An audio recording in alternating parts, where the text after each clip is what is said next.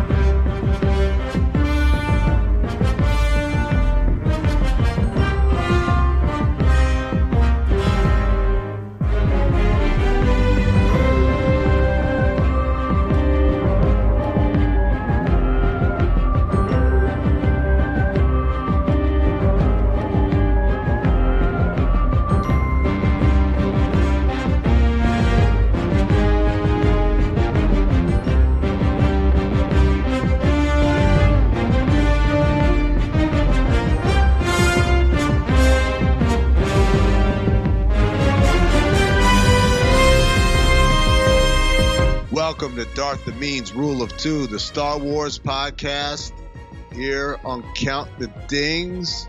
This episode is so special, Maze. We're giving it to the people for free. How about that? Well, if that isn't the quack to calling the stifling slimy. oh, well done there. Well played. But yes, we're giving this episode for free. If you want all the other episodes, the recaps of each episode of The Mandalorian Season 2, as well as our kind of preview of the new slate of shows and movies coming from Star Wars in the next couple of years, you need to be a Patreon. Subscribe, patreon.com slash count the dings. Trust me, we got Easter eggs in there. We've got all types of tidbits of information that you want to know, you'll enjoy. It's absolutely worth it. And you don't just get this, the Darth of Me Rule of Two podcast, you get a lot of other extra content from this, like our live shows, overflows for Bomb, and uh, our Cinephobe uh, special edition episodes, like the Christmas one that's coming up, or Christmases. But this one's free. And I know what you're thinking is, oh, because I mean, that Mandalorian season two finale was so amazing. You had to give this one for free. In part. But the bigger thing is the guest that we have on this episode. As I'm sure you read in the episode description, you know we have very special guests. Jonas Suotamo, the man who plays Chewbacca in the new trilogy and also in the movie Solo. I actually crossed paths with Jonas uh, inadvertently at Star Wars celebrations a couple years ago. And so I'm going to ask him about that. And we really had a good time talking about his experiences and also because he's a huge Star Wars fan. So he's got his own takes on what's happened in The Mandalorian, what's to come. Talk to him as Chewbacca, but we're also talking as Jonas, the Star Wars fan. So definitely stay tuned for that later in the episode. That's why this episode is free. But before we get into that, Maze, we gotta get into Mandalorian season two finale. And I don't know where do you want to start with this one, Maze? Oh boy.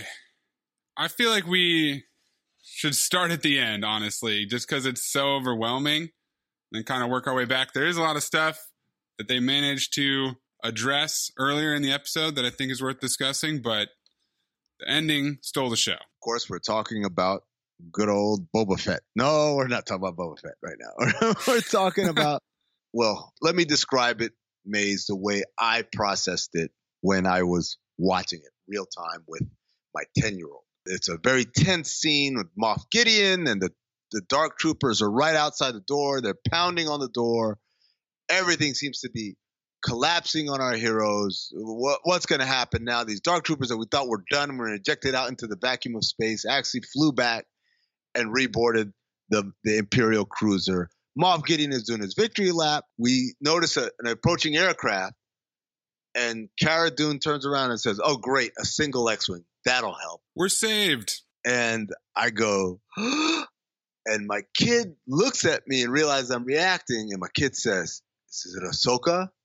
And I said, Ahsoka don't fly no X-wing. And that's when my kid was like, "Oh, it's Luke." And Luke boards the plane, and he's shrouded. He's going through, and he's mowing down these dark troopers. I'm sure everyone has made this comparison. It is very, very much like Darth Vader at the end of Rogue One. Like father, like son. If that seems very, very similarly choreographed and shot, et cetera, et cetera, believe this might be the first time this has been ever revealed, but I've known this for a while that that last scene in Rogue One with Vader was actually written by Dave Filoni, uncredited. Mm. And so that's why those two scenes are very, very similar. This was absolutely spine tingling Yeah. television moment. I mean, Yeah. not just the best moment of 2020 on television, but maybe of the last like five years, up against anything that Game of Thrones has ever done. And for whatever reason, it's because I thought it was off limits. I mean, Yeah. I didn't think that they would be allowed to do it. No, I mean, look, the amount of putting this thing into canon, you're also bringing back Mark Hamill, right? So Mark has to be on board to do this. And then we're investing the technology to do the crazy CGI. The Irish Mandalorian. Yes, exactly. And so all of these things, you know, and obviously you want the blessing of Disney, you want the blessing of Lucasfilm, and given the way Favreau and Filoni operate, you want the blessing of George. They wouldn't do anything that George would not approve of. Not that he has veto power, but just because they, that's the level of respect they have, right? And so for all of these really kind of far-fetched long shot ideas, but at the same time, Maze, there exists the reality that much like I said, Rogue One can't end with Cassian Andor and Jyn Erso being alive, because how do two pivotal people in the rebellion just say, "All right, we got to the plans. Uh, we're going this way now"? It can't be. The only logical explanation is they die. Similarly, Grogu cannot exist as an extremely force sensitive being who was at the Jedi Temple when Order 66 went down. And for him to sit on a rock and for a beacon and Luke Skywalker not to not to pick up on it as he's trying to build his Skywalker Academy for kids who can't read good. And want to learn to do other stuff good too. So on the one hand, there's immense logistical obstacles to making this happen. And on the other hand, from a storytelling standpoint, yeah, man, who, who else? Like you said, a very spine tingling moment where we see Luke, he basically comes through. And, and now, now I, I do have two criticisms, Maze. And, and I know it's not Is one of them the de aging? the de aging technology was definitely not what they used on Rogue One. It was the TV version. It's the first time in two seasons of The Mandalorian that I felt aware. So you think it was worse than than Tarkin and Leia? Yes. Okay. I thought it was the same. No. It took me out each time. I'm I understand why I'm not against it. I understand why they do it. It just makes sense. You need that character there at that time and you know, you don't want to cast another actor. No, no, no. I get Totally get that, but it takes you out. It doesn't look real. It looks like a video game. It looks Yeah. like a video game. Cutscene. I'll tell you what, what it was, Maze. From afar, when he takes off the hood and he's over there in the doorway, and we're, I was like, okay, I can see that they did it, but it's like we're far enough that the details don't kick in. But then there's a couple of times when he starts talking and they went tight shot. And I'm looking at a screenshot right now, and the tight shot is just like, no, it's clearly not. And I get it. I mean, we're doing the best that we can with what's available to us. But I just wish they maybe it stayed wide shot or, you know, over shoulder so that we don't actually see his face. You know, just kind of Cheat. acknowledge that the technology isn't where it needs to be. And so we're going to cheat this shot as much as we can. What's your other criticism? The other criticism was the music. You didn't like the return of John Williams' score? No, man. I mean, like they did at the end, but like the vast majority of him cutting down these guys, it's a very kind of calm, ethereal music. And I was, I wanted it to be either Luke's theme or Luke's theme based, I should say, or Maze. I wanted it to be something very powerful. Like, for instance, when uh, the name of the song is Hope.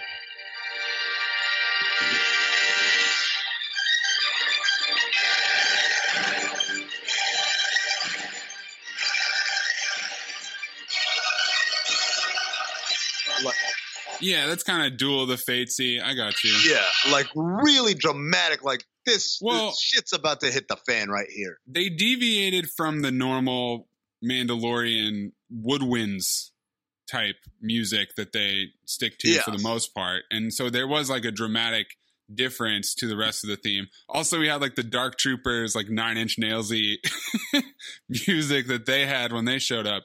But yeah, I I liked it. I thought it was fitting that it was different for this scene. And I'm just kind of willing to let them.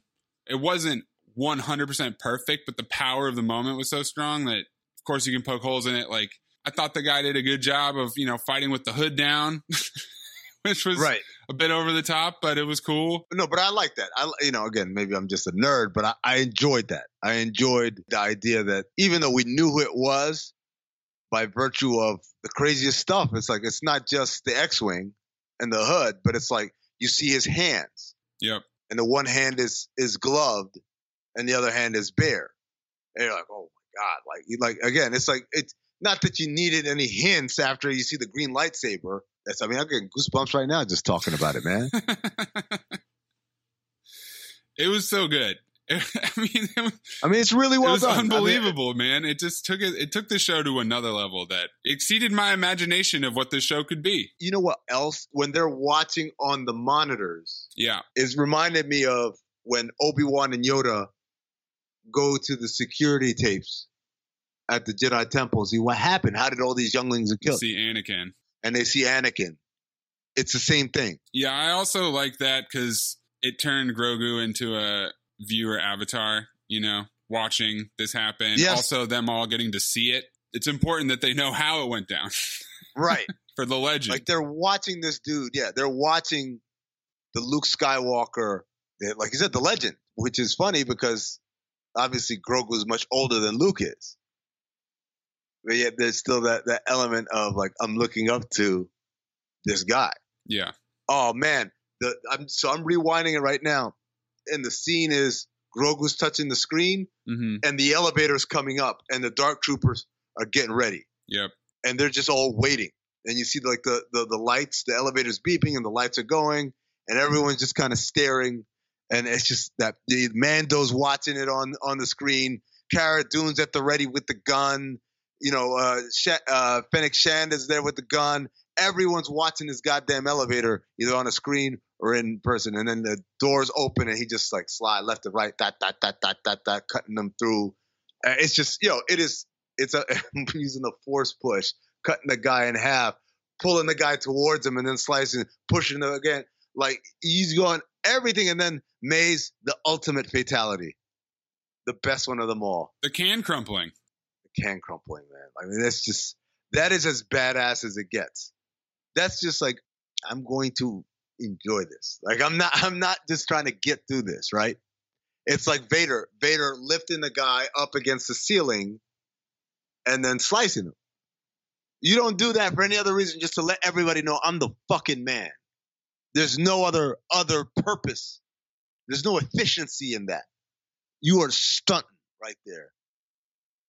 And in this case, he was, as you mentioned, stunting like his daddy. on the Yamaha, chromed out 1100. What I'm doing, getting money. What we doing, getting money. What they doing, hating on us, but they never cross. Cash money still a company, bitch I'm the boss. And now we stunning like my daddy, stunning like my daddy, stunning like my daddy. I be stunning like my daddy.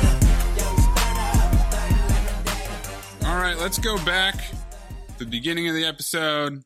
Written by Jon Favreau. Who else? Directed by Peyton Reed, who also did Chapter 10 or Episode 2 of this season. We've got Sasha Banks back as Koska Reeves, Katee Sackhoff as Bo Katan, Omid Abtahi as Dr. Pershing, Giancarlo Esposito as Moff Gideon, and then Boba, Fennec, Cara Dune, and Mark Hamill as Luke Skywalker. Dun, dun, dun. Or is he? Well, I mean, it's a it's a stunt man and also Mark His Hamill's voice. face and his voice. one, one last thing because I got the scene running, and after all of that shit just happens, Luke Skywalker walks in, and Mando says, "Are you a Jedi, motherfucker? What, what do you think you just saw there? this Luddite, dude. Jesus Christ! I mean, I get it. Like, Is this what Jedi's do? I mean, like, come on, man.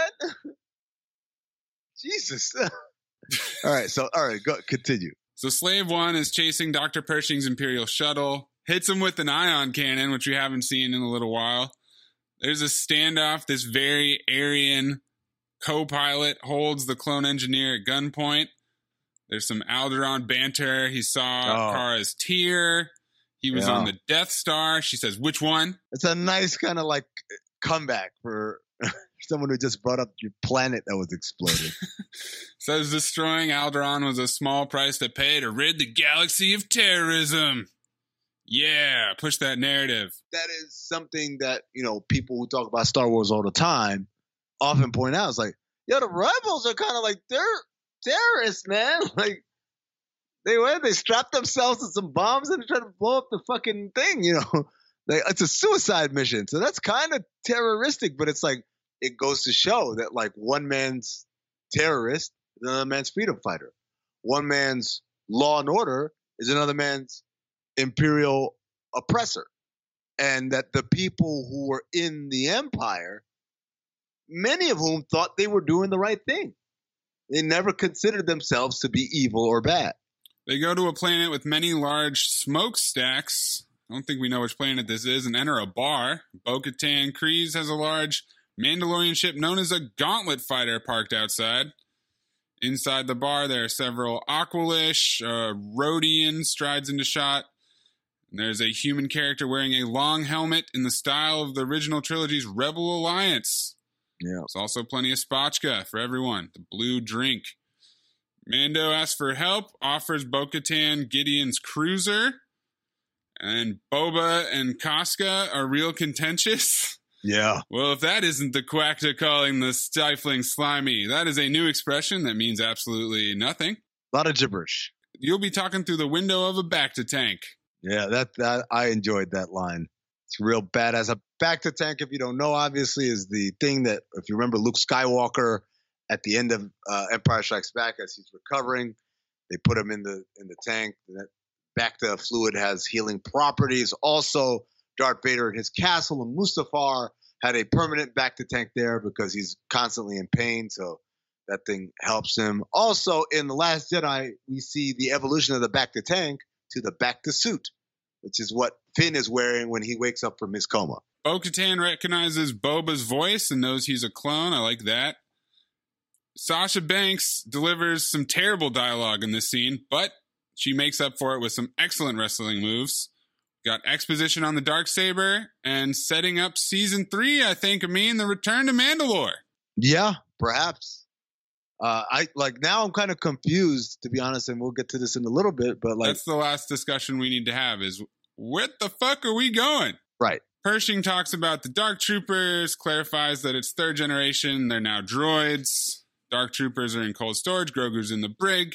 Bo Katan breaks down the plan. Those Dark Troopers are going to be real skank in the scud pie. And we got a lot of cussing in this episode. Star Wars cussing. Bo Katan and Cara both want Gideon. Bo Katan needs him to surrender so she can get the Dark Saber back. Slave One pursues the shuttle and they fake a distress call. Gideon deploys TIE fighters. He's not fooled at all. I wonder if that's because they sent a hologram message last week. I mean, Yeah. yeah, and Mando. Next time, maybe don't announce that you're on your way. there's the great nuts and bolts of how TIE fighters are launched in the launch tube. We see them deployed on the a vending machine of TIE fighters. Boba easily takes them out after the shuttle comes careening into the launch tube. They clear the loading dock of enemies, and I realized on the second watch that it's four badass space women, which is pretty cool. Yeah, I that's I, I realized that watching it right away, and I thought about it's weird because I'm like, are, are we sending a message, or does it just it just so happen that way? Well, I think it's intentional that they left out Axe Woves, the third member of their little posse. Yeah, I guess so. Gideon activates the Dark Troopers, but they take a little while to warm up. Mando is sneaking around to the brig. There's a dope moment when the Mandalorians jump off a bridge and then come back up to flank a squadron with their jetpacks. Jetpacks. Yep. Right before Mando can seal off cold storage, a dark trooper grabs the doors and breaks through and then just starts smashing Mando's helmet into the wall. Yeah. Mando uses all of his weapons blaster, flamethrower, whistling birds. Nothing's working. And then, almost by accident, he picks up the Beskar spear. and that works. He sticks it through the Dark Trooper's neck. And then he sucks the remaining Dark Troopers out into space. Which I thought was a brilliant move. Oh, really? Yeah, I was like, Immediately, I was like, but they can fly. oh, I, I forgot all about that. I was like, because I was like the, the vacuum of space has just pulled them away. At the time, I was like, my, that's awfully convenient. Oh, one of them took you 10 minutes by yourself? well, I, was, I mean, yeah, I mean, like is pretty smart though. Like It's a good trying device, to get rid though. of. Car's big gun is jamming. She's messing with it in the elevator. We get another dank farrik and a son of a mud scuffer. Yeah. They reach the bridge and clear it, but Gideon isn't there. Mando is getting used to his new weapon, so he takes out two stormtroopers with the spear. And then in the brig, Gideon is holding the dark saber above Grogu. Yeah, A friendly piece of advice assume that I know everything. Giancarlo Esposito acting his ass off. Yeah. But why is Grogu not doing anything? He's handcuffed. You know, those tiny handcuffs are on, so And so the so the the force is he's neutralized. yeah by by the handcuffs. Yeah, okay. He can't get his arm above his shoulder, so he can't do anything. That's Gideon shows off how he's two steps ahead, calls Bo Katan and company murderous savages. So, you know, murderous savages, terrorists, not the best, the best image in the galaxy. Gideon says the dark saber brings power and is the claim to the Mandalorian throne. Mando just wants the kid. Gideon says, I already got the blood, so I'm good. This child is extremely gifted and has been blessed with rare properties that have the potential to bring order back to the galaxy. always big on order in the Empire, right? Always big on order, bring order to the galaxy. There never was order, or at least not in the outer rim. Like this, it's always been a shithole. And that is lifted more or less verbatim from Darth Vader's speech to Luke at the end of The Empire Strikes Back. We can end this destructive conflict, bring order to the galaxy. I'm telling you, they're, really big on it. Gideon says, take him, but leave the ship. And then, like, I was like, this is too easy. Yeah, of course. Yeah, like, Swings on Mando with his back turned. Also, kind of dumb. Like, why swing at the Beskar? But it was a pretty good fight. Mando uses, eventually uses the Beskar spear and it clashes with the dark saber. It glows hot where it makes contact. And at this point, I mean, it took me this long. I realized, oh, yeah, in Game of Thrones, he used a spear too. Oh, that's right. Yeah, I forgot about that. His character, as what was his name? Oberyn Martell. There you go, Martell. That's right, House Martell. That's and then it really shook me when he wins the fight again, but doesn't finish off his opponent. Clearly, he's learned nothing. nothing. You've learned nothing. You're sparing my life? Well, this should be interesting. Back on the bridge, Bo Katan is extremely pissed that Mando has the dark saber now. Yeah. Gideon is just gleefully expositioning his way through this entire scene. Says Bo Katan should kill Mando now. Mando tries to give it to her, but it must be won in battle. She must defeat him in combat. And this is the same rules as the Elder Wand in Harry Potter. I mean, Oh, did not know that. the magic wand will not have boosted effects unless you win it in a duel. But I've heard that apparently this is not how the dark saber worked in Clone Wars. Is that true? It is how it worked, but Bo Katan herself received it from Sabine Wren in Rebels. I remember that episode. Like Sabine was like, "Here, you you take it," and Book Katan was like, "Cool." So like, it is traditionally it, they're right. The the the person who wields the dark saber is the ruler of Mandalore, and also they will fight over it, and the winner will inherit it. So this is all true, but it is a little odd. I'm like, wait a second. Like, uh, it's not just that it's happened before. It happened to Bo Katan herself. You've been gifted this thing before, so I- was a little miffed by that. But you know, we'll pretend I guess that didn't happen, or or maybe I have to go back and watch Rebels again, and maybe there's a there's a caveat there that I'm missing. Before they can resolve this, though, the Dark Troopers are coming home to roost. How many life forms? None. More Gideon gloating. Cara tosses him onto the ground on top of a blaster. They seal the bridge blast doors, and then two Dark Troopers are just gonna punch their way through it. just two of them. They don't need any extra help. Gideon threatens Mando that everyone will be dead except for him and the child. As the tension builds and the blast doors falter, proximity alert goes off, and that's when the lone X Wing fighter approaches. Bo Katan sees a hooded figure making its way through the ship and says, A Jedi? Hmm. And we talked about this. By the way, did did I not call it? Oh, you called it with the Jedi Academy for sure. Yep. Yes, 100%. I mean, you use the Force, you sense the disturbance, and Yeah. you've brought balance and order to the galaxy. All too easy. That's another Star Wars reference. Gideon finally makes his move at a really late point and tries to shoot and shoots at Koska, and then he tries to shoot Grogu. Mando dives in front of him like Secret Service, and then Cara knocks his ass out. Grogu puts his little claw on the screen, and then there's a nice little moment where when the doors open, Luke emerges from the smoky opening and he's bathed in light, and it's very counter to when Vader turned his lightsaber on and he's just shrouded in darkness in the hallway in Rogue One. We get the DH Mark Hamill.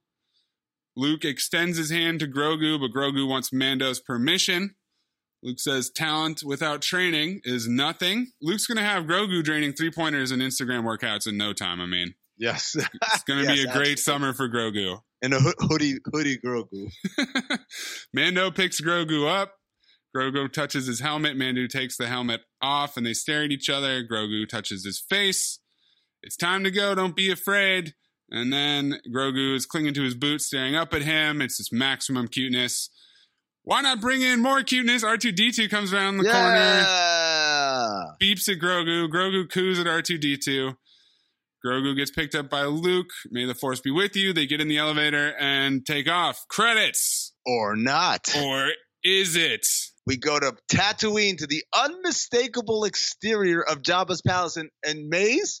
I must admit, I thought, oh, so that's where they made the academy. I thought Lucas went in and was like, yeah, I own this shit now, so uh, we're gonna call this the playroom over here, whatever. But when we get to the interior, we see my man Bib Fortuna. Bib Fortuna. Bad Fortuna for him today. Yeah. Oh, by the way, Fat Fortuna. Bad fat tuna. for, no, for tuna, for steak, for chicken. For donuts, for all, all the food. That motherfucker's put on some pounds. He's sitting on Jabba's throne. I guess does this mean Yeah, that that's what it means. he's that The he's chair the man? adds 10 pounds. but the idea that he's the man now, Dog. uh, it's just yeah, you're the man now, dog. It, it, it was just hilarious to me because he's such a moron, right? In Return of the Jedi, I imagine that their business is sufficiently down. Like, it can't be good times. Like, Jabba was already, you know, not the most competent really? drug lord or whatever the fuck. Like, He wasn't. I mean, he was getting washed at the end there. Oh, he got washed because the fucking Jedi shows up. Like, how often does that happen? Well, I'm just saying he was sitting on his ass, like, watching the strippers dance. You know, like, he, he wasn't in Of course. Top of his game. I mean, I think he was in terms of every, but every regular person, every uh, the re- regular scum and villainy. Uh, clearly, the Empire didn't want to fuck with him. That's true. The Hutt family is one of the the big crime syndicates in Star Wars, right? Even in the prequels, in the Clone Wars, like the Hutts are out here running shit, man. So, like, Jabba's very powerful. I mean, even think about how Luke comes in. Luke comes in fucking humble as shit. Jabba, the most powerful, most exalted, da da da. Like, I'm gonna ask real politely and da da da. Like, yo, what can we do? And by the way, here's these droids or whatever. And Jabba like, fuck that shit. I'm Jabba because Push my desk button. Go deal with my rancor. at the very least, who the fuck are you, right? At the most, I know who you are. You're that little snot-nosed, sniveling, whiny kid from Mos Eisley. There's no intimidation here. It's Jabba, baby. Like this is Jabba's world. And so for him to fall, and for Bib Fortuna to be the, the, the heir apparent, like come on, man, this dude falling for Jedi mind tricks. Yeah, I can't imagine that business is booming under Bib Fortuna, but there's a new there's a new sheriff in town, and it's friggin' Boba Fett and Fennec Shand. And they come in, there's the callback to the shadow walking down the steps. They kill everyone except for the Twi'lek dancer that they release. They kill Bib Fortuna. Boba sits on the throne, and we get Book of Boba, December 2021. Yet another spin-off show, I mean. Yes, and this is the part that I don't quite know is this. So that means there's a season three of Mandalorian that's separate from this. Yes. They've clarified that for everybody because that was what people were thinking when that was released. This is a separate show with Robert Rodriguez, Oh, nice. who did chapter 14. So what do we think season three of Mandalorian is going to be about then? I'm thinking it's diving in head first, Bo Katan and Mandalore politics. Mando has the dark saber, making him the rightful ruler of Mandalore right now. So whatever we need to see what that looks like. We've heard that it's been turned into glass. We've heard that it's basically been destroyed. And my biggest question is just: Is Grogu benched? Are we going to get like one Grogu centric episode where we go visit the academy and we see maybe a young Ben Solo or something like? I know he's too. It's too young at this point, right? Because Ben Yeah. Solo would be like two years old or something like that. Yeah, he's not born yet. Yeah. So maybe it's just Luke and Grogu are the first members. Maybe this is what causes Luke to start the academy. But Right. I think that the show has peaked to me, and I think this was it. All the natural continuation points of the stories, they they fucking spun them all off. Yeah, and I'm not complaining. I'm just saying, like, so when when Ahsoka is fighting old girl on the Japanese planet, and she says, "Where is he? Where is Thrawn?" I was like, "Oh, that's where the story's gonna go. season three. We're gonna." Season three, it's the hunt for Thrawn. They're like, no, no, there's a, there's an Ahsoka spinoff. Okay, well, that's yep, scratch that. rehearsed. Take that off the list. all right. So then it's like, oh well, maybe some adventures of Boba and Fennec Shand, and you know, nope, that's its own thing. Nope, scratch that a- off the list. What about this whole like police force? Yeah, okay, can we at least do the stupid police force plot plotline with Cara Yeah, uh, pulling people over? No, spit off. Right. So it's like, what do you have left? And, and I think, I guess what you have left are the Mandalorians and like Mandalore politics. Okay. These guys are obviously very smart and they're very good. You know, Favreau at making interesting shit, Filoni at Star Wars. Right? It's it's a perfect match. So if they feel like they've got more story to tell, I'm pretty sure I'm going to be excited and it's going to be great. But I just wonder for the more casual fan, which is what this series brought in. It brought in a bunch of casual fans, Maze. Mandalorian politics is that that go, is, does that tickle their fancy? I don't know. I think that this was a super elite season. This was one of the most enjoyable seasons of television that I can remember. It was way better than season one. Ooh, way better. Way better. Hmm. I think I think I would probably say that we've had the best episode three times. What were your favorite episodes this season? Definitely the Jedi with Ahsoka, and then this episode. I think those two were, I would say, easily the best up to this point. And then I'm probably going third. I'm probably going to go with the season finale last year, which opened with uh, Sudeikis and Adam Pally banter. But I- Oh yeah, yeah. so maybe it was only two times, but it definitely raised raised the bar with the Ahsoka episode, and then raised the bar again with this Luke episode. And so I'm putting it higher than that. But it But was I- also like- the only show. I mean, and we're about to have. So- we're Yeah. about to be so saturated with content. Like if we do the show next year, we're gonna have to do like four episodes a week because it's all coming out in December 2021. Well, I mean, there you go. Shout out to the Patreon, patreon.com slash count the dings. Maze, I'm so I like the Ahsoka episode. I really did. But I wonder, is it more about just we're excited to finally see Ahsoka?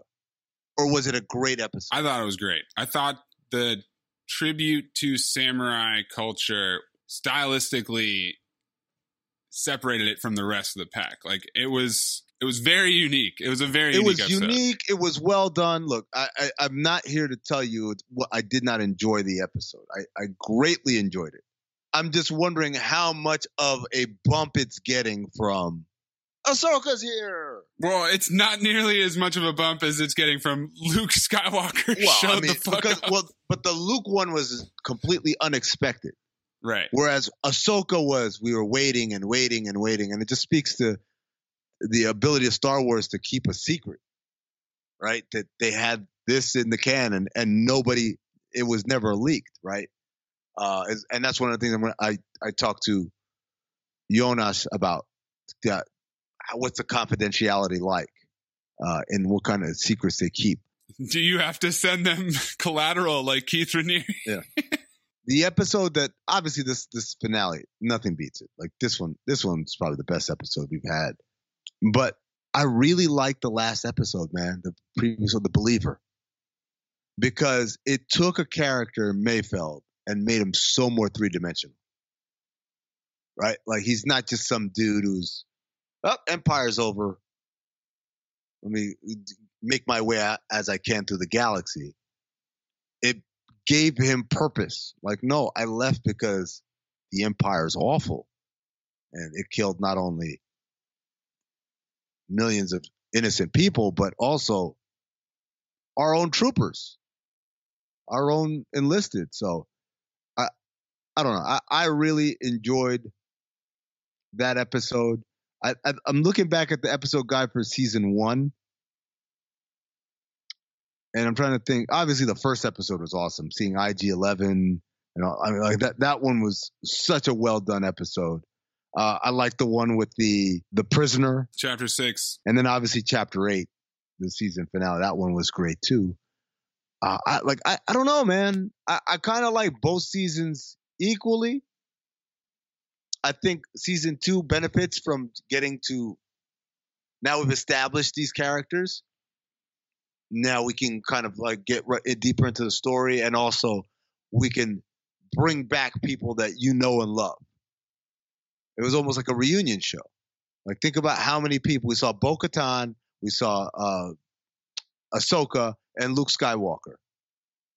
That's well that's a pretty good you know three-pronged approach right there as far as bringing three of the most beloved characters in Star Wars to life.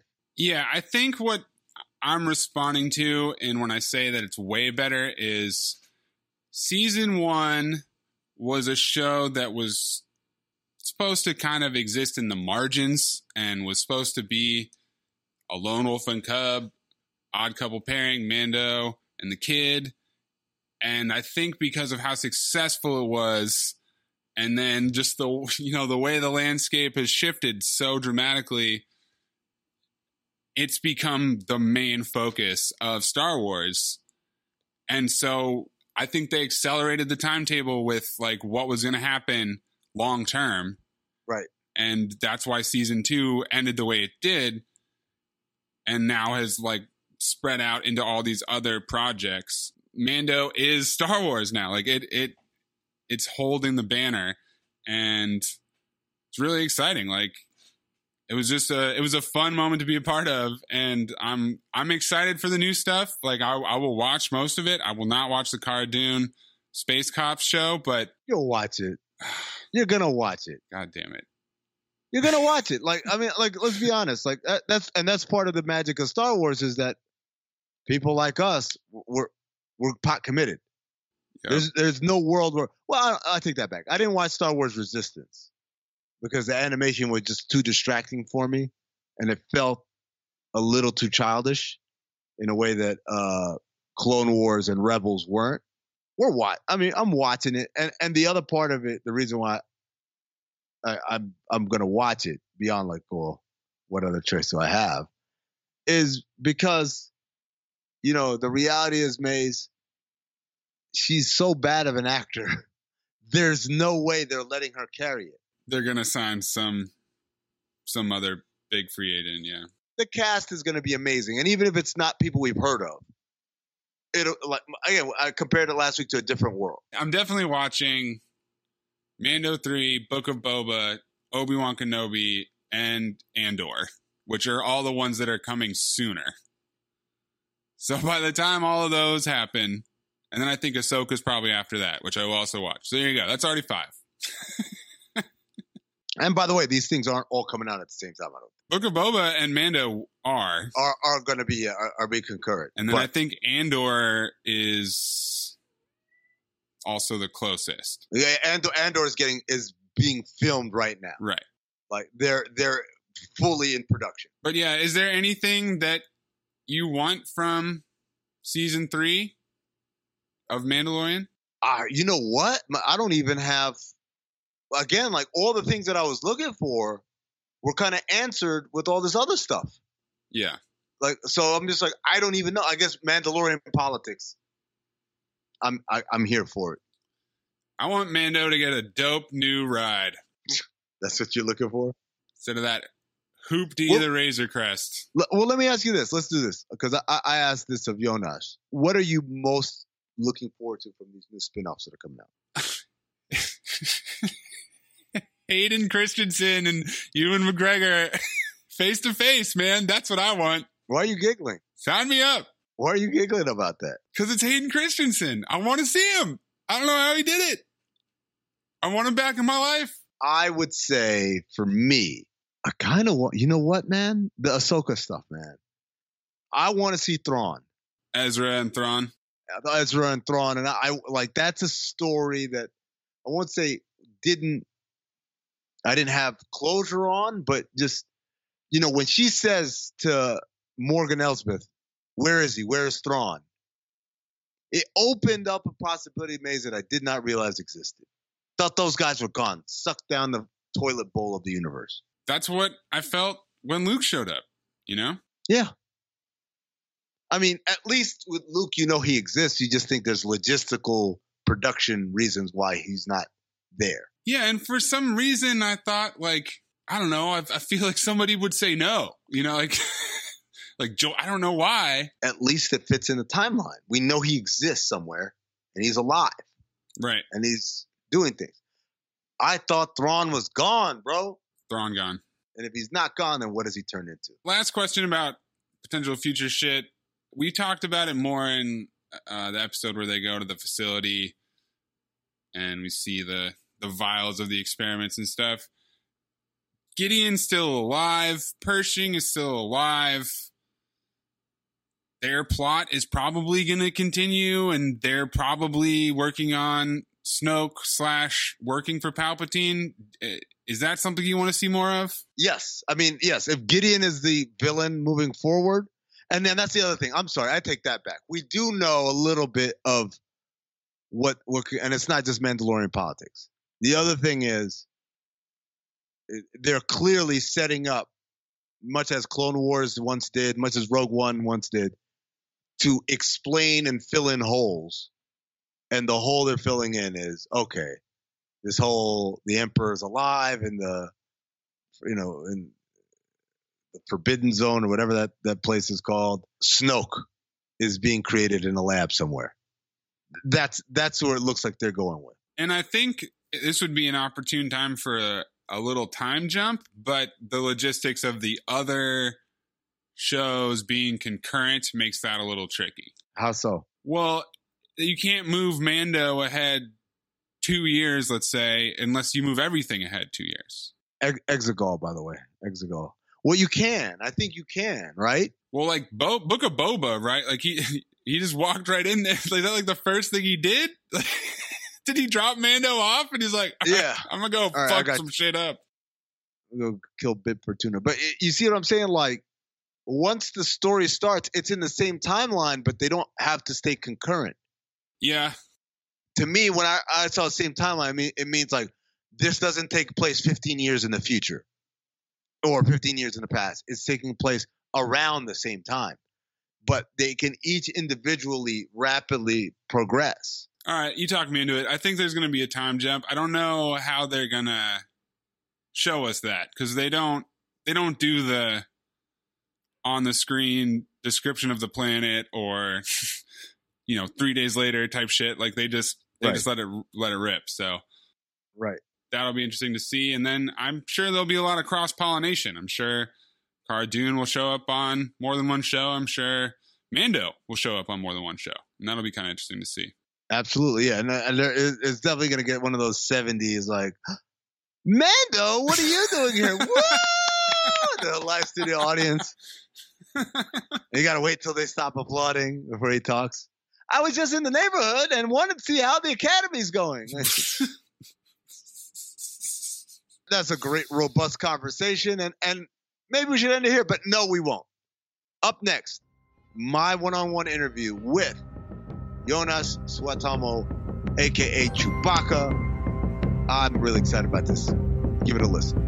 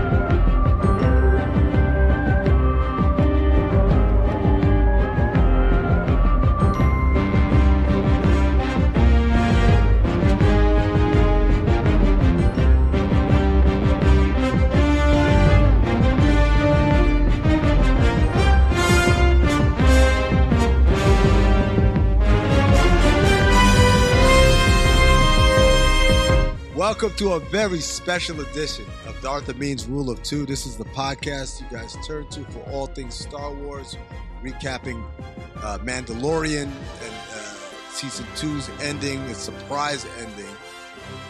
But I want to start a very special. I want to start with uh, a gentleman who saw me at Star Wars Celebration and thought of and recognized me and didn't say a word because, quote, he looked too busy. I'm talking about Jonas Suotamo, the man who plays Chewbacca in all of the uh, the new trilogy and, and the uh, motion picture Solo. Can you take me to that day at, at Star Wars Celebration where we crossed paths, but you decided to say nothing? why don't you uh, remind me of the? Uh... Oh no! no, it, no, it's backfired on me.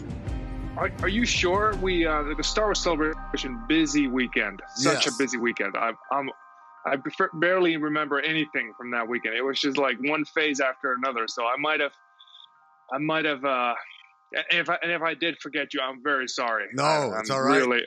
that fits that fits the, the the tone of the podcast. We're cutting me down to size. No, it was yeah. I because I believe it was the one in Chicago, and. I go to the Star Wars celebration. It usually happens right around my birthday, so I go and I go by myself. Uh, I get my Disney hookups to get the credentials in there, and then I just I go and I in you know dive right in. I don't talk. I don't bring anybody because I don't want to have to deal with people complaining about too much walking. Uh, I'm hungry or any of that stuff. So mm-hmm.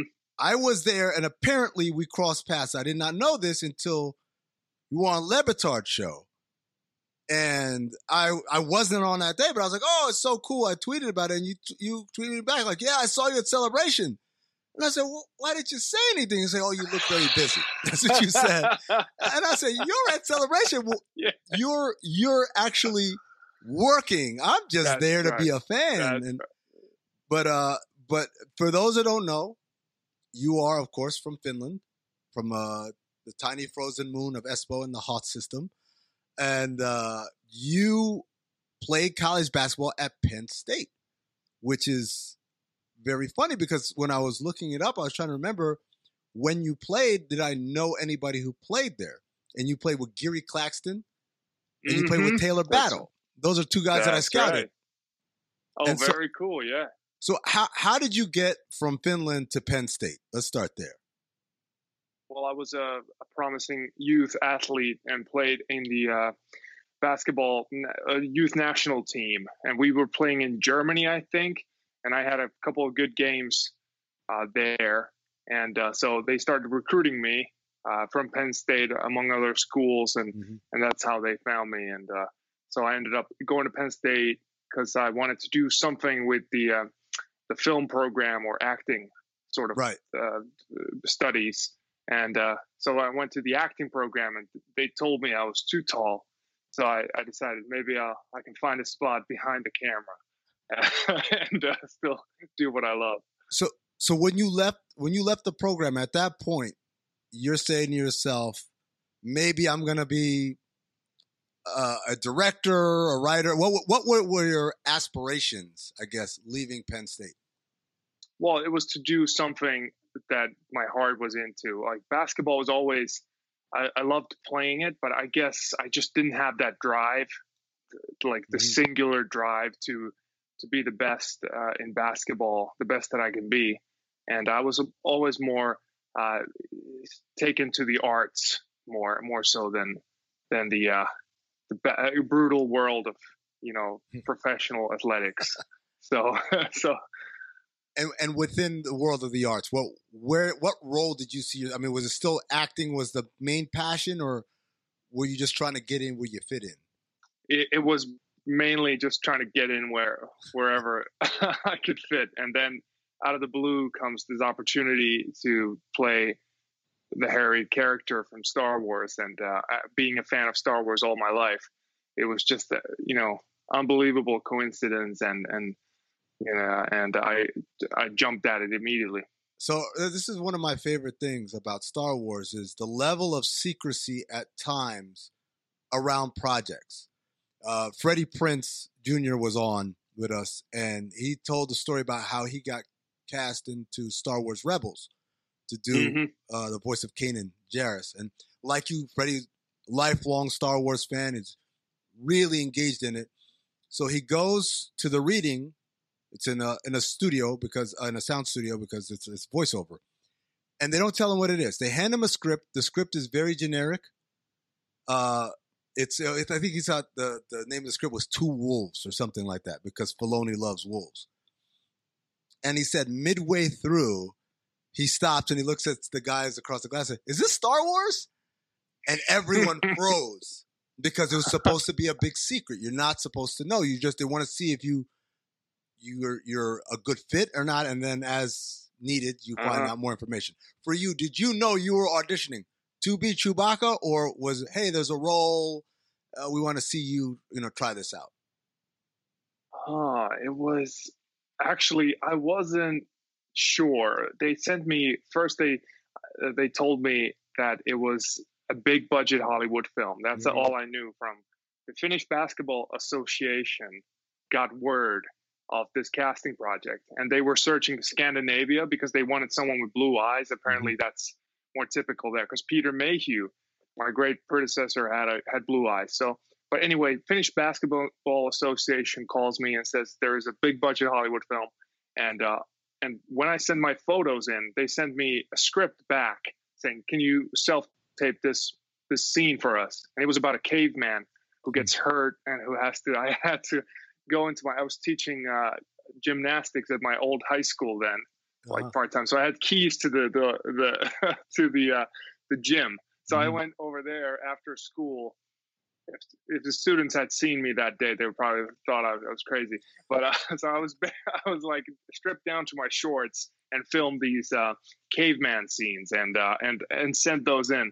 And at that point, I wasn't sure. I was like 50 50. Maybe it's Star Wars, mm. or, but maybe, or actually, I knew. Actually, no, now, now that I, I knew because I had uh, Googled some, uh, did some research on the, uh, on the name of the, the company that they'd set up. And uh, it was known that that company name was associated with uh, Star Wars. So I, I haven't talked about it until this day because out of uh, fear that I was going to get caught. and so that's that's one of my favorite things about is behind the scenes of these of these movies and these these uh, TV series now is that whenever so I was as as I said I was at celebration and there's a point where everyone's on stage with J.J. Abrams and Kathleen Kennedy and they're all there and you get these questions and when a question happens everyone turns and looks at JJ like am I allowed am I allowed to say this or Everyone yeah. is so terrified. What, without giving away too much, I guess, what are the penalties that they uh, kind of, how do they drum it into your head that you, you're not allowed to disclose anything, even when it's as advanced a stage as, as being at the celebration?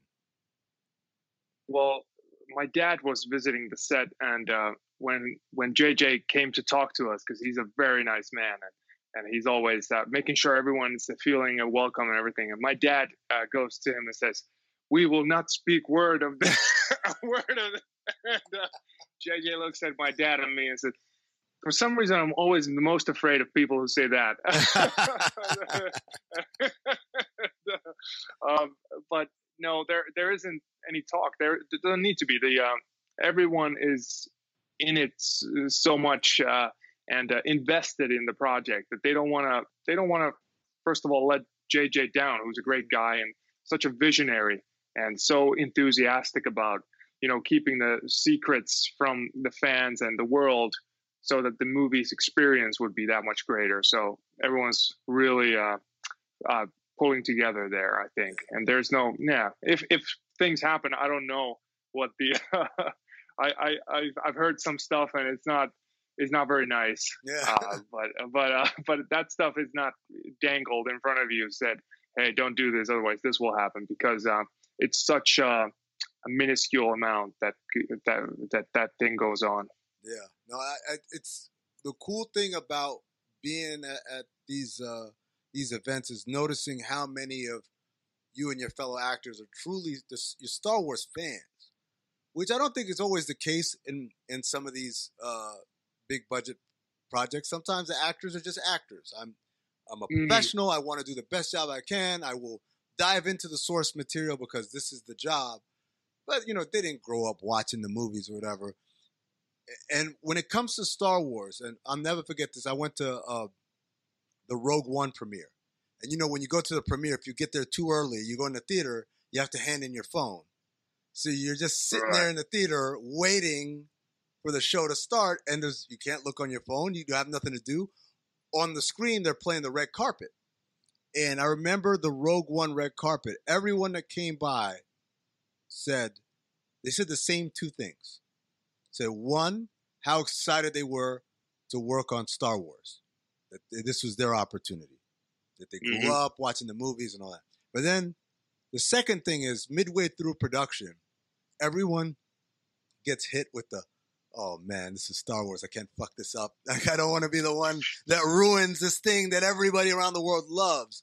Did you ever feel that pressure, Jonas, as far mm. as, oh man, I'm stepping into the shoes of a legend here, one of the all time beloved characters. I can't mess this up. Mm-hmm. yes, I did. And it's such a, uh, Chew, playing Chewie is such a specific thing. You have to, I think, uh, bring those emotions when whenever you step into the screen. You have to, you know, have the idiosyncrasies and all the little quirks of movement, and but also you need to do what the director wants you to do. And you mm. can't go, hey JJ, but I need to get this nod or this like twitch here for it to work. You can't do that. You just have to roll with it and uh, and uh, and I really was afraid going into uh, episode seven, Force Awakens, uh, where where I was working with Peter Mayhew, but mm-hmm. but many times, you know, I was there and I just had to perform, you know, the the, the scene, and yeah. uh, and then I often ran to the monitors to see what it is that I just did because in the mask you're, you're yeah. sort of not aware as much what your body does and and the mask sitting uh, away from your face so much every little movement that I did uh, was amplified because of the mask is bigger than my my face. So it's it's it was just a constant balancing act. And yeah, behind that all was the fear that if I mess this up, uh, it's gonna be bad. But thankfully, the fans have been so uh, you know grateful that yeah. someone is do- giving this character the amount of care that he deserves, and and so we could continue to see him in the future. You mentioned the late P- Peter Mayhew, who was the original Chewbacca. Chewbacca is such a, a unique character because you don't really talk. Everything is is communicates a lot. Very nonverbal communication. How when when the, you have a character like that, obviously people will notice mannerisms. I think a lot more uh, because there's no dialogue to go off of. Uh, what were some of the pieces of advice that Peter Mayhew gave you, and how did you? I mean, uh, did you have to go back and watch old film of him over and over again to kind of get some of those mannerisms down? Yeah, exactly. That's what I started with. Was just watch him, and I sort of got the uh, the gist of, of what what the character. I went from the uh, um, the, the the core of the character, the essence that he's sort of this, you know, not so uh, sort of like he's gazing uh, mm-hmm. like ADHD type of thing where he's looking at, but he's very relaxed. So he's like he doesn't he's, he doesn't sit there uh, intently focused on something, but he's just you know there as a presence in the Falcon. You know, he's just sauntering everywhere, whichwhere in the galaxy, and th- so that that was the first thing I noticed when I looked at him, uh, the character as an adult and knowing that I was going to have a, a, chance of playing him. So, so and and after that, of course, I talked to Peter Mayhew, and he gave me some of the best advice because he knew what his uh, body was, you know, doing, right, uh, uh, and that that and how his because his physique was the the blueprint for Chewbacca. What he did underneath the suit turned into uh, the the mannerisms that we love right uh, in Chewbacca, and that right. was some like yeah, so Chewbacca had to has to have a proud chest. He has to he, he doesn't slouch. Right. You don't really see that. And then and then also when he when he turns his head, I mean, I sort of thought that uh, Peter Peter's neck what maybe wasn't the most mobile, so he, he was finding ways to uh, right to turn. Sort of like uh, sort of like Batman when he looks. you know, he, uh, so Peter, bless his heart, he he was uh, such a great uh, person and uh, really uh, helped me uh, to succeed yeah. in a, in a, in this way. And, and, it's it's funny when you think about it because many of those things I'm I'm assuming he was just doing uh, because, as you said, the limitations of the suit and, and all. But now that mm. that becomes canon, and now you have to match something that he wasn't even maybe necessarily trying to do. I mean, obviously there are some things that are conveyed, especially the facial expressions. But for yeah. instance, the turning, the way you said, yeah. It, that's that's probably what just it's just probably the yeah. limitations of the suit. He's got to turn like that. So now, even though you might have a nicer suit, you still got to do the same kind of turns and. I think the suit is exactly the same. Oh, really? I mean, there are some differences, yeah, but it's it's it's um, uh, it's this lycra suit, and some places they have like I don't know if it's uh it's not crotcheted, but, it's it's almost like um almost the same, identical there are some little improvements here and there, like the I think the silicon and like the face is is, is basically a, a hockey mask with yeah. silicon on top or something like that. You know, how hot is uh, it so in there? It gets hot because uh, because of the yak hair that's uh, taken from the the underbelly of the yak, so that it wouldn't be the coarse back hair of a yak, but the underbelly is more like softer. So they've I don't know. I'm sorry, yaks. We had to take some of your hair. because there were there were people. The creature effects uh, department had people like six, seven, eight people all the time working on one by one putting hairs through those suits, hmm. and it's um you can imagine. And they made every movie they made three or four new suits. So so that's because because we, for example, in Solo, we wasted a suit on the first two weeks. We filmed a mud scene, oh, and the suit went to the mud. It. That suit was that's it for that one suit. Yeah, good good job. I think it was six weeks of work from those uh, eight people. Uh, well, so, somewhere that suit I'm sure has been auctioned off and someone's very happy. No, I don't think anybody wants. It shrunk. It's oh, like no. it's like the size of. I, I, think it shrunk and it's unusable. I oh, think wow. by now it's it's uh, it's like uh, you could use it to hit somebody because it's so oh, it's stiff. Oh my gosh. I don't know. I'm just going. I, I haven't heard anything about that suit. Oh. I would probably break down crying if I saw that suit because the mud scene was such a trying experience. What, I, what? How was that? It was it was uh, two weeks uh, in in solo. We started with two weeks fighting in the mud. Like where where were they shooting this? In in London, Pinewood Studios. Gotcha. Okay. And uh, and it was funny because first day of shooting, the the, the little um, square shaped uh, soundstage was packed with people. Everybody excited about shooting. After those two weeks, there was only the necessary people.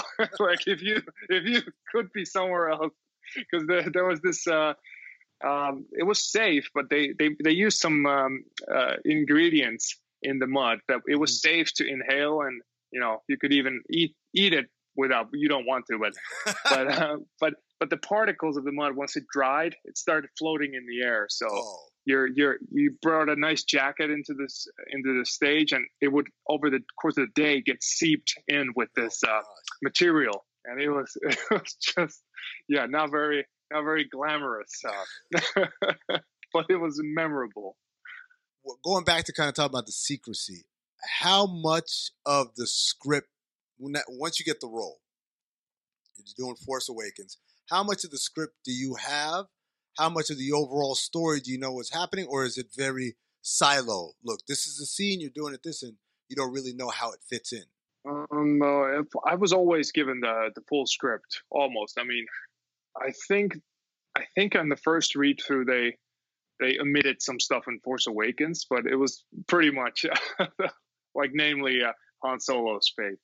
Uh, but but it was uh, yeah, sorry for spoilers if if you haven't seen it, but it's your own fault. but yeah, it was always uh, the full full uh, full course of the story, and uh, and it was yeah they didn't do that because it was it would be impossible to because we shot out of sequence right, right, many right. of these scenes, and it would be really hard to think of uh, to take them out of their context. Right, right. And so the, the, the scene I I often think about is uh, in Rise of Skywalker, the point where everyone thinks Chewbacca is dead.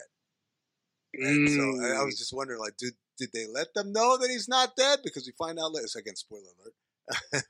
if you listen, right. listen, you haven't seen the movie. Sorry, um, but I, I, I always wonder about that. Is do, do they, is there any part where they try to hide some of these, you know, some of these developments, but I guess not. So. Well, yeah, yeah. There there were many like individual things, usually involving uh, Rey.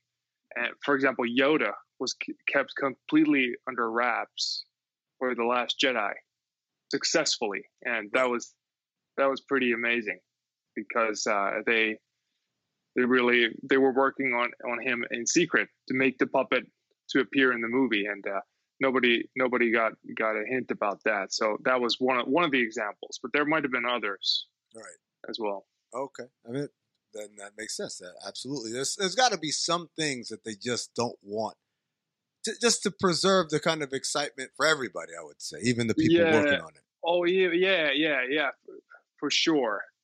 Oh yeah, I mean it was it was crazy how much secrecy there was in terms of Han's fate in in the Force Awakens. I Mm. mean there was there was nobody allowed on on the stage that day. Oh wow. Uh, it was uh, very re- really uh, strict uh, in terms of who could get in Right. uh, when when they were shooting that because it was a big soundstage and they had this the bridge where they meet with Kylo and and everything was it was green screened uh, the the floor There because they were going to add that in. yeah, we didn't have that big giant uh, echo chamber. Um, but yeah, it was it was pretty. Uh, it was yeah. Most people didn't know, I think. But I mean, of course, they might have gotten know uh, through some means. But it was in, in, interesting, and it was a really special moment in the film as well. Yeah, that's right. And anyone who knew was threatened by the Disney company. They- Like, yeah. Mickey Mouse comes by and lets you know. Look, look. They said Joonas will come after you. no. you, you're the muscle. Uh, and then I came in. Hi, Hi. you doing? Joonas, you're supposed to be more terrifying. all right, so uh, one of my favorite scenes in The Last Jedi is when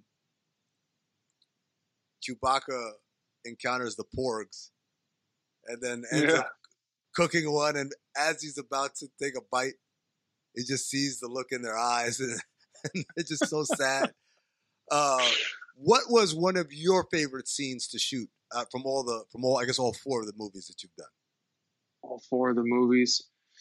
Um, it could be. I mean, I really enjoyed shooting with Alden.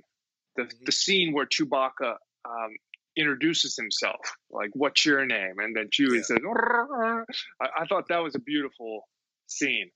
Uh, to to not only film, but it turned out so great. I mean, I was watching it from Disney Plus the other day, Yeah, I just like it reaffirmed that I, I'm most proud of that scene, uh, which we did with Alden together, because it, it was such a such a beginning.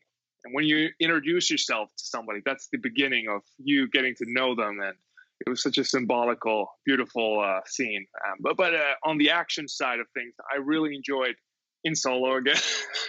no, no surprise that all these are from Solo because I Chewbacca got so much screen time in Solo. Right. So there were so many moments. Like every day, I got so good at like nailing uh, the performance quickly because I was working every day. Yeah, and the, and there was like it, this um uh, this uh, routine set in, and I was just like instantly okay. So I'll walk here and do this and do that, and it was like cool, cool. We got that scene, and uh, yeah, Solo. My favorite was uh, when uh, Lando gets hit and L three gets hit in the mines when we're escaping the Kessel mines, and Chewbacca has to make a run for it to save them, and uh, and I, I got to run as fast as I could. It's just amazing because I, I could just like forget all the. Uh, um, my job was to just run as fast as I could, Yeah. so I was like back to being an athlete, and we're doing we're doing suicides, and and uh, if I don't make it, I have to do twenty push-ups or something. I, that, Back didn't to Penn think State. about that. That they they got you they got you back on the on the on the track basically. And you have to work Yeah, Ron out. Howard was tough, man. He was so it was tough. no, not like that, but yeah, it was it was cool to uh to shoot because um, moments like that they're quick to shoot. You do them like three or four times, and Mhm. and you just get to you know let loose and uh, test yourself. So it was it was awesome. Uh, by the way, in the scene where he meets uh, Han for the first time, I like that Han speaks broken Wookiee. Like yeah. his Wookiee's not he, he speaks Wookiee, but not well. I, I I thought that was a nice touch. yeah, it was it was it was a cool thing, and he really uh, Alden really uh, dig in. He was actually working with uh, rest in peace Andrew Jack, our vocal coach, Oh, okay. uh, and they were they asked me one day to come to Alden's trailer and say, "Can- "What? So what do you, do when you do it?" And I was like, "Hey." Quit kidding. We're serious here. I'm being serious. no, that, Yeah. never mind. That didn't happen. But anyways, it was uh, Andrew Jack was really uh, uh, you know, interested and uh, as a dialect coach working in the films. He, yeah, he passed. Uh, I think it was this summer to COVID wow. in London. Yeah, very sad, very sad. But it was he was such a big help uh, in Alden and, and, us working um, on on the Wookiee language. Last week we had all these announcements of all the Star Wars universe is going to expand greatly, mostly on the TV side, but also a few films. I know about the confidentiality stuff, but in general, will we be seeing Chewbacca somewhere in something new at some point? Just going to give you Kathy's number here. Wait a second. the snipers are ready. They're like, he asked him the question. I'm a Disney employee too, so my house is probably bugged as well. They're coming to get me too. Yeah, well, I, man, I, I hope if if they if if it if it, there's a right story, I don't I I don't want to dilute or you know jeopardize. I think it, there has to be the right story, right, or and the uh, and the uh, the right reason for the character to come, and uh, you know who knows, maybe maybe we'll see him in the future uh, very soon, or maybe we'll have to wait a little while. Who knows? All right, so let, let's do this. I've asked you enough questions about Joonas the actor. Now I'm going to ask you questions as a Star Wars fan. All right. So yes. first of all, Mandalorian season two is over. We got a, a finale that was as climactic as I guess climaxes go. Uh, what were some of your favorite highlights of the season? Some of my favorite highlights. Uh, I was I was actually I was actually doing my YouTube on my YouTube channel Yono World. I was doing uh, in the first half of the season. I was doing a recap of my yeah. favorite moments every every se- uh, every uh, episode, and um, uh, but uh, but my one of my favorites. I mean, definitely, uh, it was the jetpack flying in, in, all of the season. Like when yeah. they were when they're when they're flying to take on the krayt dragon with. Um, Cobb Vanth, yeah, uh, yeah. yeah, in this in the first or second episode, that was one of my favorites. Uh, that that whole episode, like Timothy Olyphant, was just so good. But yeah, also the uh, the the takedown of when they took over the uh, cargo ship in episode six or five yeah. with the uh, other Mandalorians, right? And the last episode was just too epic. The uh, all of it, all of it, just like the the the staff, the spear right that he used was just like epic beyond beyond everything so the the funny thing for me was up until the last episode i thought the episode before it was one of my favorites the scene in the mess hall with uh, bill burr and uh, the uh, is it hess captain hess and, uh, oh, and yeah. obviously uh, mando they're sitting there and you could tell every time Pedro Pascal looks at him like, "Shut up, stop, talking because he keeps yeah. bringing up things that happened in the past. And I thought for a character who, for the most part, you know, Bill Burr's character Mayfeld, comic relief. You know, he's a funny guy. It mm. it was a lot of depth right there. You realize. Oh, yeah. He's not just ex imperial, like, ah, this empire's over, I'm going to do my own thing, but he's really hurt by some of the actions of the empire. Yeah. And, and just that whole scene just kept pushing Operation Cinder. Remember what happened on, uh, you know, it, it, what's the name of the planet? Uh, I'm getting old. Anyway, Alderaan. No, it wasn't Alderaan. It was. Uh, now, now I have to look and see. I was gonna keep going. Operation Cinder Mayfeld. It's I see. I go crazy. This is this is my this is my uh this is my uh, my my OCD because I literally ne- won't leave it alone anymore. Planet name. How about that? Burnin Konn. There you go. Okay. Burnin Konn. Right. So, right. So three, two, one. For what happened on Burnin Konn, where it wasn't just the death of a lot of civilians, but also the death of many of his his fellow soldiers and or you know guys that he was in the Imperial Army with. So I just thought it was a, a great scene that really gave depth to one of the characters who had only been seen as a certain kind of way. Um, but then obviously last episode, you just I, I, was watching with my my oldest. My oldest is ten years old, and it's a very tense scene. Moff Gideon is mocking them. The death, uh, the Dark Troopers are outside, and uh, Cara Dune turns around and says, "Oh, one X-wing, great." And I, I, I hit, I went, you know, I, made a noise, and my ten-year-old said, "Ahsoka," and I said, "Ahsoka doesn't fly an X-wing," and that's what ten-year-old said, "Oh, it's Luke." And so you come out and shrouded, but then you see the one hand with the glove, and the other hand is, yeah. is bare. And I just, man, like I got goosebumps right now thinking about it. Just an exactly. amazing, amazing scene. Unbelievable scene, yeah. Uh, real quick, of the upcoming projects that you learned about as a fan, you don't know anything about anything. You're just a fan at home, and you heard, oh, look, they're releasing all these new Star Wars projects. The one that Joonas is most excited to watch. Oh, Hmm. And I got a list Are for they? right here if you if you need a, if you need help. I mean, I, I'm I'm excited about the Boba Fett one.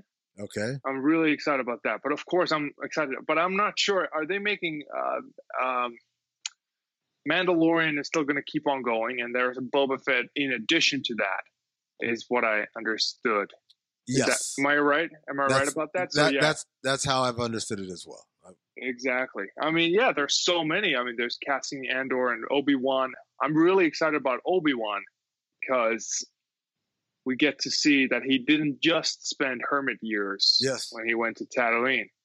Um, or uh, unless it's going to be re- one of those inside a cave for the whole season.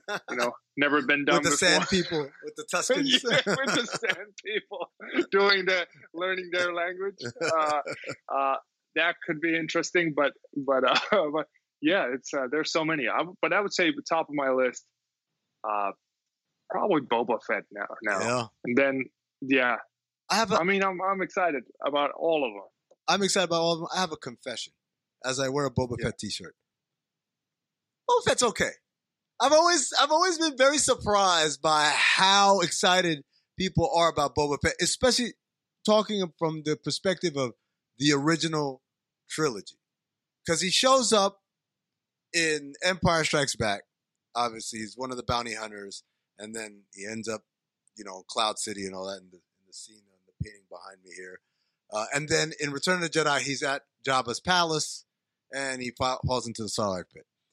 I've always been surprised that of such limited screen time, so many people loved him and like, oh my god, Boba Fett's my favorite character. He barely shows up. Now, Clone Wars did a good job of giving us backstory about, you know, how, how he grew up and all that, especially after he lost his father. And then I'm like, okay, now it makes more sense. And then obviously Mandalorian, it, it all comes together. But I've always been kind of surprised that people love Boba Fett as much as they do. I'm yeah. not saying I don't like him. I'm just saying, you know, he's okay in terms of my favorite characters. Um, I'll tell you the one that I'm I'm excited about because I'm I'm such a big fan of the the animated series, uh, mm. Clone Wars and Rebels. I want to see Ahsoka. I want Thrawn was one of these great villains in uh, in in Rebels, and uh, just this season in Mandalorian watching Ahsoka finally ask, "Where is he? Where's Thrawn?" I'm like, "Oh, there's still we didn't just send them away forever. They're somewhere, and we're gonna go find them now. Him and Ezra." So Exactly. Yeah. That's that that's definitely one I'm looking forward to. And of course Obi Wan. Everyone wants to see, you know, what happened in those years. And mm-hmm. and then Cassian. I, I, I like Andor's because he had a line in Rogue One where he talks about we've all done terrible things right. for the rebellion in the name of the rebellion. I want to know what these terrible things are. You, exactly. I want him to be a terrible person. You know? It's time to come clean, man. All right, I'm, I'm, I'm, gonna let you go on this because I just thought about it as we were talking about favorite upcoming ones, and you can't pick Chewbacca. Favorite, yeah, is it favorite Star Wars character? This can be from the from the TV series, from the movies, from the original trilogy, from the prequels. Anybody who who is your favorite, or let's say your top three favorite? Because I know everyone always says I can't pick one. I did I did the, one of these uh, on my YouTube channel. Uh, one of them was Admiral Motti, who speaks up to Vader. Yeah, and lives, and that that's a pretty cool feat. uh, to to do that in New Hope. Yeah, and uh, and uh, who else? Who else did I have? Um, I don't know. I, I, mean, one of my favorites is Dak from Empire Strikes Back, who's Luke's co-pilot. Yeah, and uh, he, yeah, he's he's got that attitude like I'm feeling good. Look, I could take on the whole empire myself. Like that. That is sort of a signature rebellion uh, yeah. type of attitude. So I always loved him because he was such a like a, such a small role, and he was basically thrown away. He dies yeah. instantly in the fight, but he has his line. So it, it, just kind of maybe that's the Boba Fett effect there. So I got so little of him. I well, more leaves you wanting more, which is what yeah, every good yeah, entertainer so, does. so yeah, John Morton, who plays him, eh, he he was really surprised when I told him that, that I was like, I always like as a kid looked up to you. Um, and uh, and then who else? Who else? I, have forgotten all my top five list uh, members except Admiral Motti. But um, I mean, Darth Vader is Darth Vader or Han Solo. I mean, th- those two have to be up there because there's just no comparison. Right. Uh, like they have they have so much life in, in them, and, and and and Darth is just being so evil. Right. And uh, in finding new ways to strangle people throughout these movies is it's amazing. I mean, not in, in, a in a bad way. Amazing. Uh, no, it's just uh, yeah, just uh, it, it's just like such a cool juxtaposition uh, of these good guys trying to do the right thing, and then you have this no uh, no means uh, but, no holds barred. And yet, even that guy still had a little bit of good in him somewhere, right? That's that's exactly the, that's the beauty the beauty of the story. Uh, is there anyone that you didn't like as a character? I'm not saying like from not not from the storytelling standpoint, but like you know how sometimes you're watching something like I don't like that guy is anyone you didn't like you're rooting against? Well, actually, I was a Bill Burr. I loved him as a comedian. Yeah. But I didn't. I was like, no. It was when he uh, when he uh, turned uh, against Mando. Yeah. I was like, oh, you deserve to get it now. and I was really surprised and did not have much expectations when when he came yeah. back.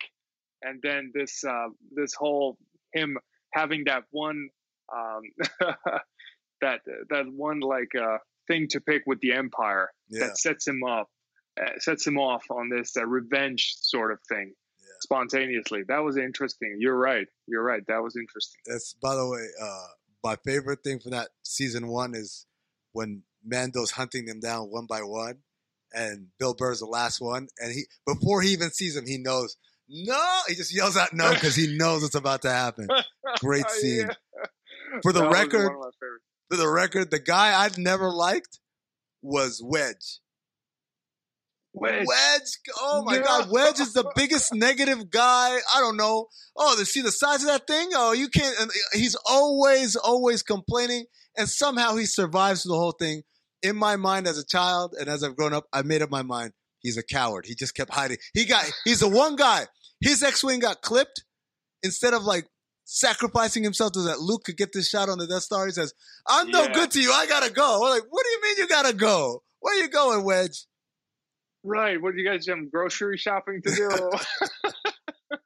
Always yeah, you're right. You're right. I better uh I better re uh, align my uh my list. no, no, but uh, this is uh, Wedge. I he's so trustworthy. He's everywhere.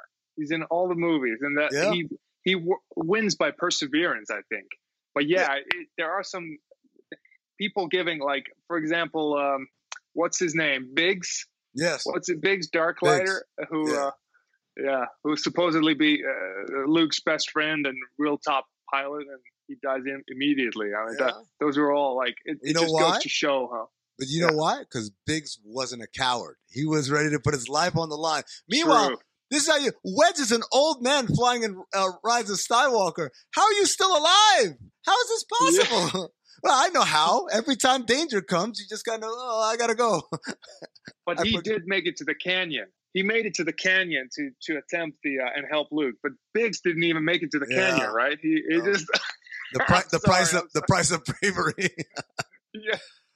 he could have been because he had that. Have you seen the deleted clip from New Hope when they Yeah, when um, when they're on Luke goes to the house party?